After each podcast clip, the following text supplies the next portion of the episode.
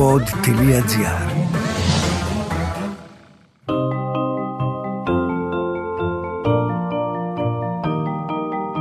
Τι κάνουν οι συγγραφείς όταν δεν γράφουν βιβλία, πού συναντούν τους ήρωές τους; Ο Βενιαμίν Φραγκλίνος είχε πει πως ο συγγραφέας είτε γράφει κάτι που αξίζει να διαβαστεί, είτε κάνει κάτι που αξίζει να γραφτεί. Ας ανακαλύψουμε μαζί τον άνθρωπο πίσω από το βιβλίο στο podcast «Συγγραφής εκτός βιβλίων» με την Κυριακή Μπεϊόγλου.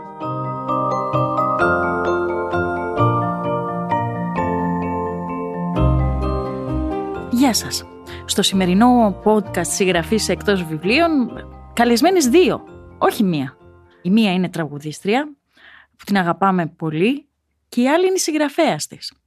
Μιλάμε βέβαια για το καινούριο βιβλίο που κυκλοφόρησε ήταν «Κισμέτ» από τις εκδόσεις ταξιδευτής και αφορά στη ζωή της Στέλλας Χασκίλ και η συγγραφέας της είναι η Έφη Μαχημάρη και χαίρομαι πάρα πολύ που είναι στο τραπέζι των podcast σήμερα. Καλημέρα και εγώ χαίρομαι Κυριακή μου. Ευχαριστώ πάρα πολύ για την πρόσκληση.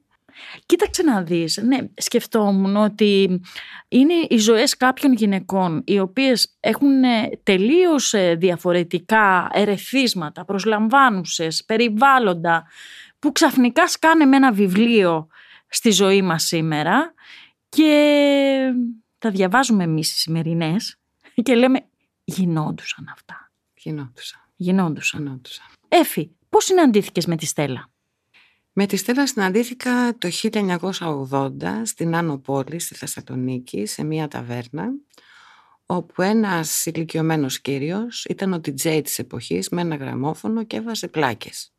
Ποια, ποια ταβέρνα ήταν ο Τσομπανάκος μήπως; Δεν θυμάμαι, Ναι, ναι. δεν θυμάμαι.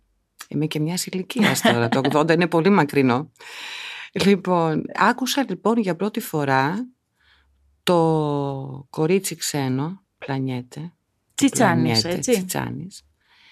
Και αυτή η φωνή με χτύπησε κατάστηθα. Βραδιάζει γύρω κι η νύχτα απλώνει σκοτάδι βαθύ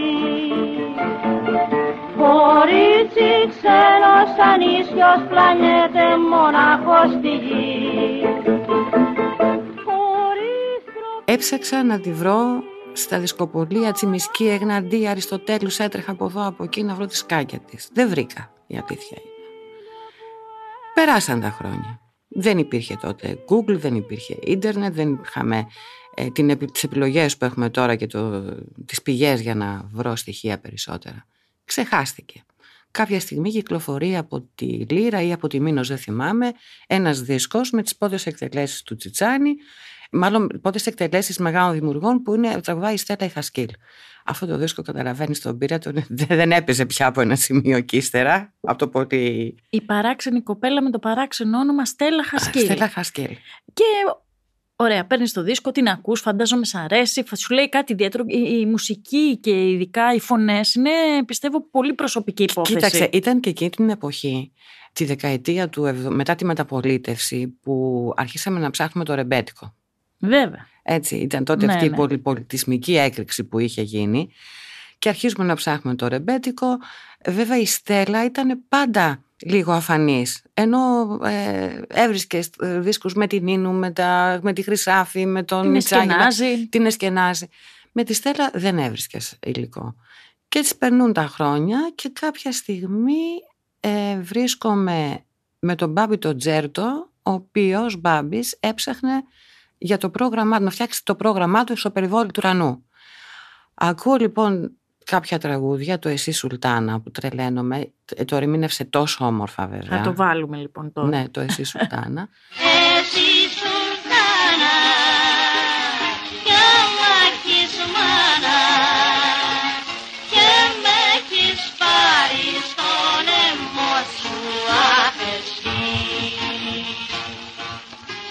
και μου λέει Χασκίλ.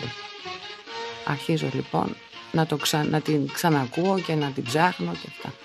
Ε, εντάξει, δεν πήγε στο μυαλό μου βέβαια να κάνω βιβλίο, μέχρι που συναντήθηκα με τον Μάριο, ο οποίος Μάριος συναντηθήκαμε στο Μέγαρο Μουσική σε μια συναυλία που είχε γίνει για τις τέσσερις ρεμπέτσες και είχα γράψει εγώ τα κείμενα. Ο Μάριος; Ο Χασκέλ.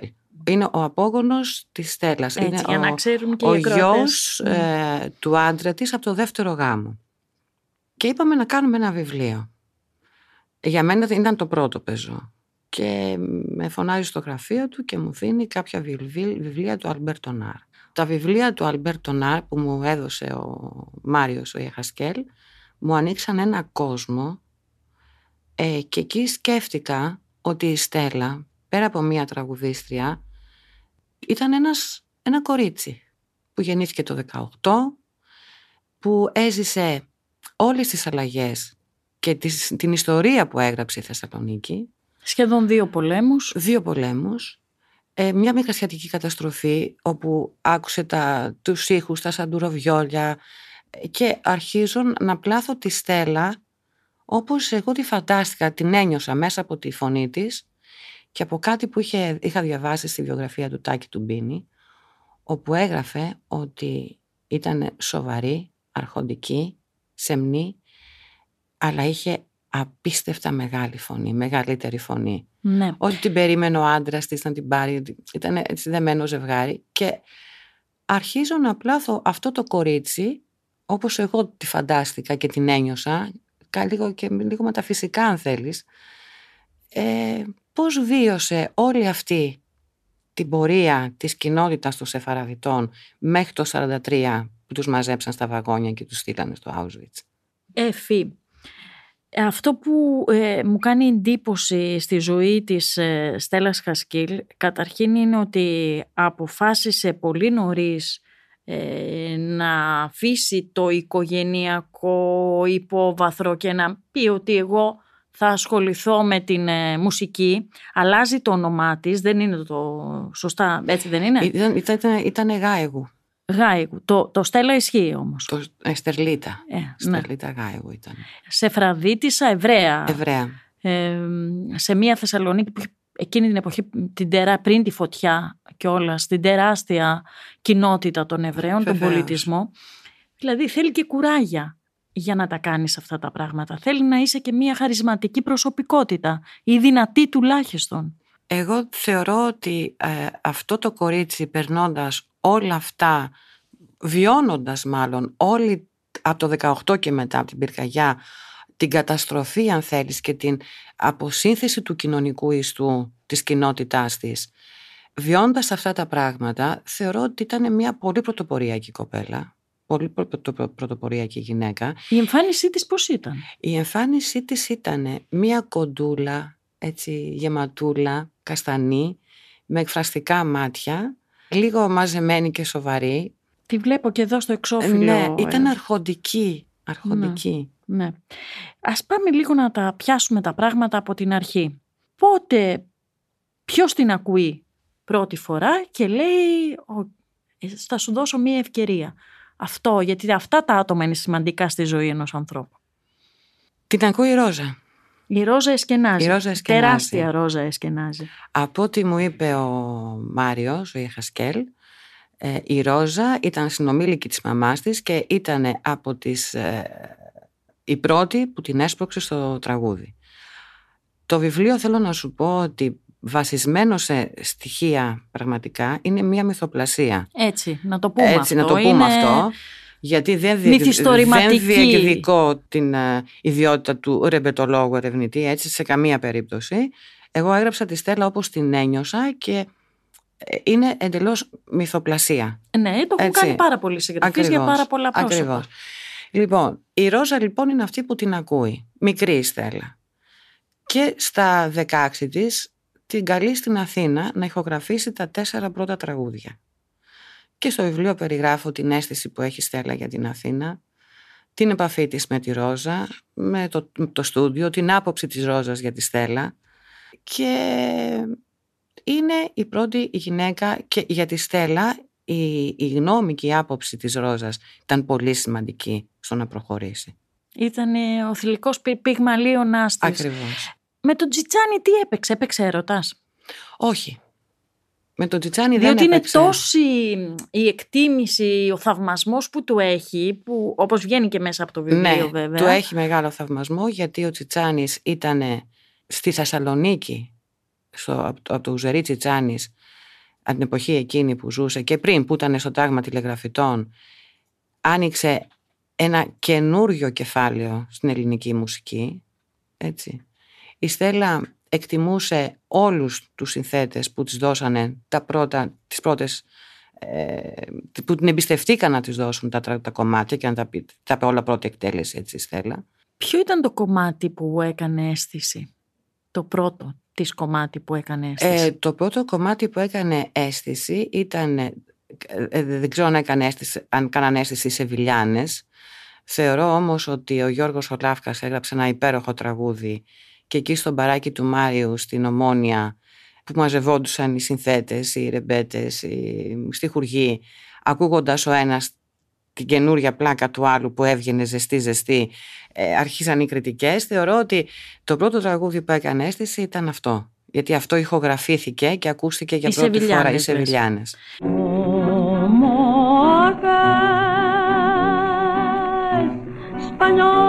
Σεβιλιάνες μάγισσες λαλέπρες ατζιγκάνες Μάτια Αναρωτιέμαι αν ε, προσπαθώντας να επιβιώσεις αυτό το επάγγελμα, καταρχήν υπήρξε αντιζηλία από άλλες τραγουδίστριες, τι έχεις βρει, ή αντιμετώπισες σκληρά πράγματα ως μια γυναίκα του πάλκου; Αντιζηλία αντιμετώπισε. Αντιμετώπισε, αλλά είναι κάτι που δεν το έβαλα στο βιβλίο, γιατί είναι πράγματα που δεν μπορείς να τα αποδείξεις, και οπότε δεν ήθελα να, να θίξω καμία και κανέναν. Σαφώς είχε αντιζηλίες και είχε και έτσι ε, χτύπηματα πίσω από τη πισόπλατα, αλλά είναι κάτι που δεν αποδεικνύεται αυτό και δεν μπορώ να το... Να, δεν μπήκα σε αυτή τη λογική, ας πούμε. Γράφω όμως ένα σημείο ότι όσο πιο επώνυμος γίνεσαι, τόσο υπάρχει ο φόβος να μείνεις και μόνος. Έτσι. Τη μεγάλη αλήθεια είναι αυτή. Θα ήθελα όμως τώρα να ανοίξει το βιβλίο και να μας διαβάσει ένα κομμάτι, ένα απόσπασμα, όποιο διαλέξεις εσύ. Να σου πω ότι το βιβλίο άλλοι γράφουν ότι η Στέλλα έφυγε πριν την κατοχή, πρόλαβε και έφυγε. Άλλοι λένε ότι έζησε την κατοχή στη Θεσσαλονίκη και ήρθε το 43 στην Αθήνα. Εγώ επέλεξα να τη βάλω να έρχεται το 1943 γιατί ήθελα να περάσω αυτή την τραγική στιγμή των Εβραίων που τους παίρνουν με τα βαγόνια, Βαγόνια. για το Auschwitz δεδομένου ότι και η αδερφή της με τον άντρα της και το παιδί της πήγε στο Auschwitz και γύρισε μόνη. Όπως Καταστάσεις που δεν μπορούμε να διανοηθούμε όσο και αν ε, τραγικές καταστάσεις. τις κοιτάμε πίσω με, τα, με ιστορικά γεγονότα και ε, δυστυχώς η ιστορία δεν μας λέει και πολλά πράγματα. Δεν την ακούμε. Ναι, λοιπόν, να βρούμε τις πρώτες ηχογραφήσεις. Όποιο κομμάτι νομίζεις εσύ ότι θα Λοιπόν, μας βάλει στο κλίμα. Τις πρώτες ηχογραφήσεις ο Τσιτσάνης είχε πει ότι γυρνώντας στην Αθήνα μετά τον πόλεμο θα ηχογραφήσουν. Πραγματικά το 1946 ανοίγει η Κολούμπια και πρώτος μπαίνει ο Τσιτσάνης να ηχογραφήσει και πάμε λοιπόν στις πρώτες ηχογραφήσεις. Ο Βασίλης γυρίζει από τη Θεσσαλονίκη και σηκώνει την αυλαία. Οι δισκογραφικές εταιρείες ανοίγουν ξανά και εκείνος στηρεί την υπόσχεσή του. Τα τραγούδια που έγραψε στη Θεσσαλονίκη θα γραμμοφωνηθούν με τη δική μου φωνή πρώτη φορά. Συγκινούμε που μου εμπιστεύεται τον κόπο του. Είναι κόπος και πόνος η γέννηση ενός τραγουδιού. Είναι οδύνη μέχρι να μετουσιωθεί σε γήτεμα, να γίνει πραγματικότητα του ντουνιά, άλλοτε παραπονιάρικη, άλλοτε χαρούμενη και το όνειρο να λειτουργήσει λυτρωτικά. Έχω τραγούδια και από άλλους συναδέλφους συνθέτες. Ανασκουμπονόμαστε όλοι και ξεκινάμε τις πρόβες. Σε κάποια τραγούδια διακρίνω μια διάχυτη μελαγχολία στο στίχο και στη σύνθεση. Με πλημμυρίζουν συναισθήματα και ευδαιμονία. Άειλη η δύναμη που γεμίζει την ψυχή μου. Τραγουδώντας, απλώνω τα χέρια μου ασυναίσθητα, λες και ζωγραφίσω τους παλμούς έξω από το όριο του χώρου. Βιάζομαι να φτάσουν στους ανθρώπους οι νότες και οι λέξεις να περάσουν στην καρδιά και στα χείλη τους. Μπορεί τα λυπητερά και παραπονιάριγα τραγούδια να γεννούν συναισθήματα μελαγχολίας, φόβου, ακόμα και θυμού, ωστόσο χαρίζουν την αίσθηση της λύτρωσης. Στο ζεστό κουκούλι της μελωδίας και των στίχων, οι σκέψεις, τα βιώματα, τα συναισθήματα του κοσμάκη εκφράζονται απλά, λιτά, με όμορφο ήχο και λόγο. Μέσα από τις λυπητερές ευχάριστες πραγματικές ή φανταστικές ιστορίες των τραγουδιών, οι ψυχές ανακουφίζονται από τους δικούς τους βηματικούς αναστεναγμούς. Τα λαϊκά τραγούδια γίνονται παρέα και παρηγοριά τις στιγμές της μοναξιάς και της στενοχώριας, αλλά και τις στιγμές της χαράς και της διασκέδασης. Μέσα από τους στίχους αντιχούν οι ιστορίες του λαϊκού ανθρώπου, η ζωή του με ό,τι περικλεί. Είναι η ανακούφιση και η δύναμή του, γιατί νιώθει πως κάποιοι καταλαβαίνουν όσα αισθάνεται. Πόσο δίκιο έχει, έχεις; Ε, Πόσο καιρό κοιμώσουν και ξυπνούσες με την Στέλλα. Πέντε χρόνια. Πέντε χρόνια. Είχε γίνει ε, εμόνη φαντάζομαι κάποια είχε γίνει στιγμή μονή, μέσα είχε στο... γίνει η παρεούλα μου, είχε γίνει η συντροφιά μου, είχε γίνει η κολλητή μου. Πώς να σου το πω. Ξύπναγα το βράδυ αρκετές φορές γιατί κάτι σκεφτόμουν στον ύπνο μου και σκονόμουν να έγραφα και έλεγα Τι μου κάνεις Στέλλα τώρα, γιατί δεν με αφήνεις λίγο να ξεκουραστώ. Ήτανε, αφού όταν έβαλα τελεία και λέω της Μιράντας πάρτο. Λοιπόν, εδώ να πούμε για τη Μιράντα. Ναι, Μια παρένθεση στη σκέψη σου. Η Μιράντα Τερζοπούλου, η αγαπημένη μας εθνολόγος και πολλά άλλα Μιράντα Τερζοπούλου, πολύ σημαντική. συγγραφέα, λαογράφ, Ποιήτρια, φίλοι πάνω απ' όλα. πολύ σημαντική προσωπικότητα, ε, έκανε την επιμέλεια του βιβλίου. Θα πούμε αργότερα για τη Μιράντα. Ωραία. Συνεχίζεις. Και όταν δίνεις λοιπόν στη Μιράντα το βιβλίο, Το βιβλίο και βάζω τελεία, αισθάνθηκα μία μοναξιά. Τώρα, τι κάνω χωρίς τη Στέλλα; θα βρεις ένα, μια άλλη ηρωίδα ή Ναι, έναν θα άλλο βρω μια ήρωα. άλλη ρο- Ε, Αλλά η Στέλλα ήταν πια για πέντε χρόνια ε, και όχι μόνο η Στέλλα. Η μητέρα της, ο πατέρας της, οι αδερφές της. Αλλά εκείνη ήταν το, το alter ego μου, πώς να σου το πω δηλαδή. καταλαβαίνω. Ναι, ήταν φοβερό. Και πάμε στη Στέλλα και τους άντρες. Για πες μας λοιπόν, τι έχει γίνει στη ζωή της. Λοιπόν, ε, γνωρίζει τον Ιακώβ, τον Ιαχασκέλ. Η αλήθεια είναι ότι δεν είναι επιπεράτο το βιβλίο σε αυτό το θέμα. Δεν μπορούσα να, να βάλω τη Στέλλα σε μια διαδικασία ερωτικής ε, ιστορίας από τη στιγμή που βίωνε όλη αυτή την τραγικότητα της κοινότητας. Δεν μου βγήκε. Και μέχρι εκεί. Να πούμε ότι η μεγάλη επιτυχία των τελευταίων χρόνων που παίζεται παντού ε, είναι ένα παλιό ρεμπέτικο τραγούδι που δεν έκανε επιτυχία στην εποχή του, το «Τι παράξενη κοπέλα είσαι εσύ».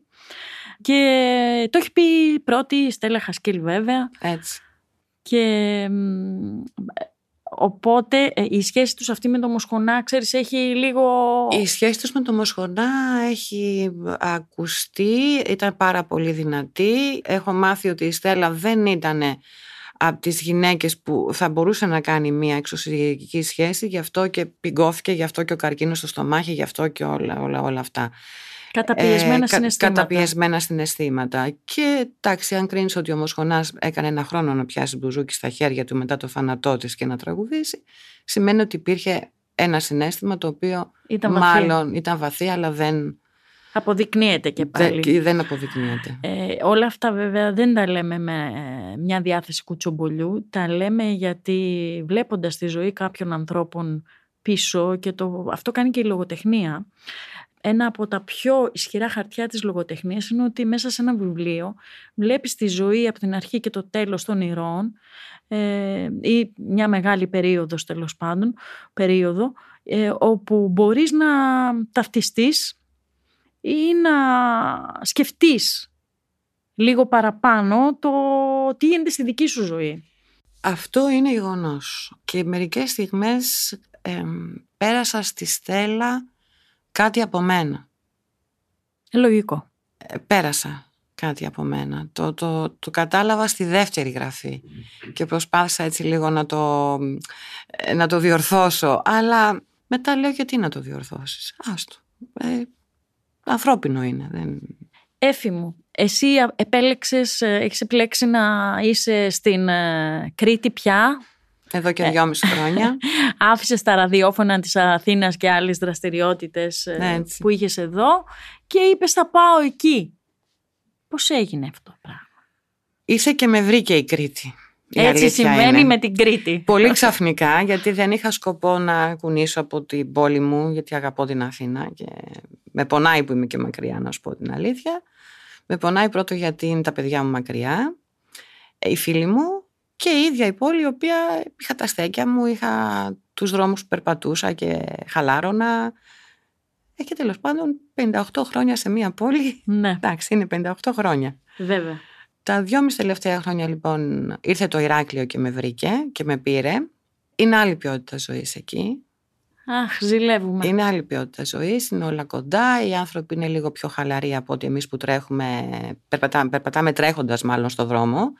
Στην αρχή νόμιζα ότι θα με δείχνουν με το δάχτυλο. Α, περνάει η τρελή, ας πούμε. Έτρεχα, οι άλλοι ήταν σε μια έτσι, νιρβάνα στο περπάτημά τους. Ε, μέχρι να κλιματιστώ και μέχρι να καταλάβω τι γίνεται. Ή ξέρω εγώ για να πάω από το σπίτι, ας πούμε, σε ένα θέατρο, ετοιμαζόμουν μία ώρα πριν και ενώ ήταν πέντε λεπτά με τα πόδια. Ε, Δεν μπορούσα να συν- συνηθίσω τις αποστάσεις. Μπορώ να σου πω ότι τώρα έχω αρχίσει και κλιματίζομαι σιγά σιγά. Δεν ήταν εύκολη η προσαρμογή καθόλου. Το φαντάζομαι. Το φαντα... Και η Κρήτη είναι και, έχει και, και αυτή τα δικά της χαρακτηριστικά. Είναι μια ειδική περίπτωση. Είναι και μια η Κρήτη. ειδική περίπτωση. Και οι άνθρωποι Και της. ιδιαίτερη κριτική. Ναι, ιδιαίτερη. Βέβαια, βέβαια. Ναι. Όμως έπαιξε ρόλο στο να τελειώσει το βιβλίο. ναι, φυσικά. Έπαιξε ρόλο να, στο να τελειώσω το βιβλίο. Έπαιξε και η καραντίνα βέβαια. Εκεί ηρέμησα. Είχα το χώρο μου, είχα ε, μια ήρεμη ζωή, οπότε συγκεντρώθηκα. Γιατί, εντάξει, ξεκινάς να κάνεις κάτι, αλλά η καθημερινότητα καμιά φορά σε τραβάει πίσω από αυτό που παλεύεις, ας πούμε. Ε, εκεί δεν το αντιμετώπισα αυτό. Ήμουνα πιο ήρεμη και είχα το χρόνο να τελειώσω τη στέλα μου και να είμαι πολύ πολύ πολύ κοντά της τέλος πάντων. Τη Στέλλα μου είπες. Ναι. Θα σου ζητούσα, αν βλέποντας τώρα και λίγο αποστασιοποιημένα το βιβλίο που έχει πάρει το δρόμο του, έχει εκδοθεί πρόσφατα, το έχουν πάρει αναγνώστες στα χέρια τους, να βάλεις έτσι δύο-τρεις κουκίδες στη ζωή της που ήταν καθοριστικές για την πορεία της. Και ως άνθρωπο και, και ως τραγουδίστρια. Ε, Ως ανθρώπους ως τραγουδίστριας. καθοριστική, τα σημεία έτσι που εντόπισα ότι καθορίσανε τη Στέλλα ήταν ε, η σχέση του πατέρα της με τη μητέρα της. Θεωρώ ότι η μητέρα της έπαιξε καθοριστικό ρόλο στο να σταθεί η Στέλλα και να πραγματοποιήσει το όνειρό της. Η σχέση της με τη Ρόζα φυσικά. Η εξόντωση της κοινότητας και η σχέση της με τον Ιακώβ. Εκείνη ποιο τραγούδι αγαπούσε πιο πολύ να λέει. Το ξέρουμε αυτό; Δεν το ξέρουμε αυτό. Δεν το Ή- ξέρουμε. Εικάζεις κάτι; Εικάζω το ότι ήταν το κάποια μάνα να στενάζει. Να της το στείλουμε λίγο στο υπερπέραν τώρα, να της το βάλουμε. Να με. Έφη Μαχημάρη, σε ευχαριστώ πάρα πολύ για αυτό το podcast. Και εγώ ευχαριστώ μέσα από την καρδιά μου.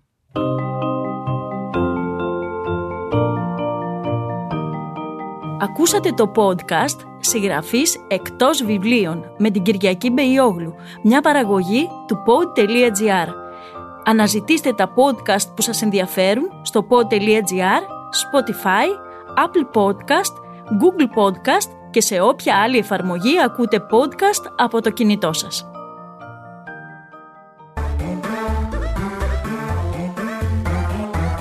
pod.gr. Το καλό να ακούγεται.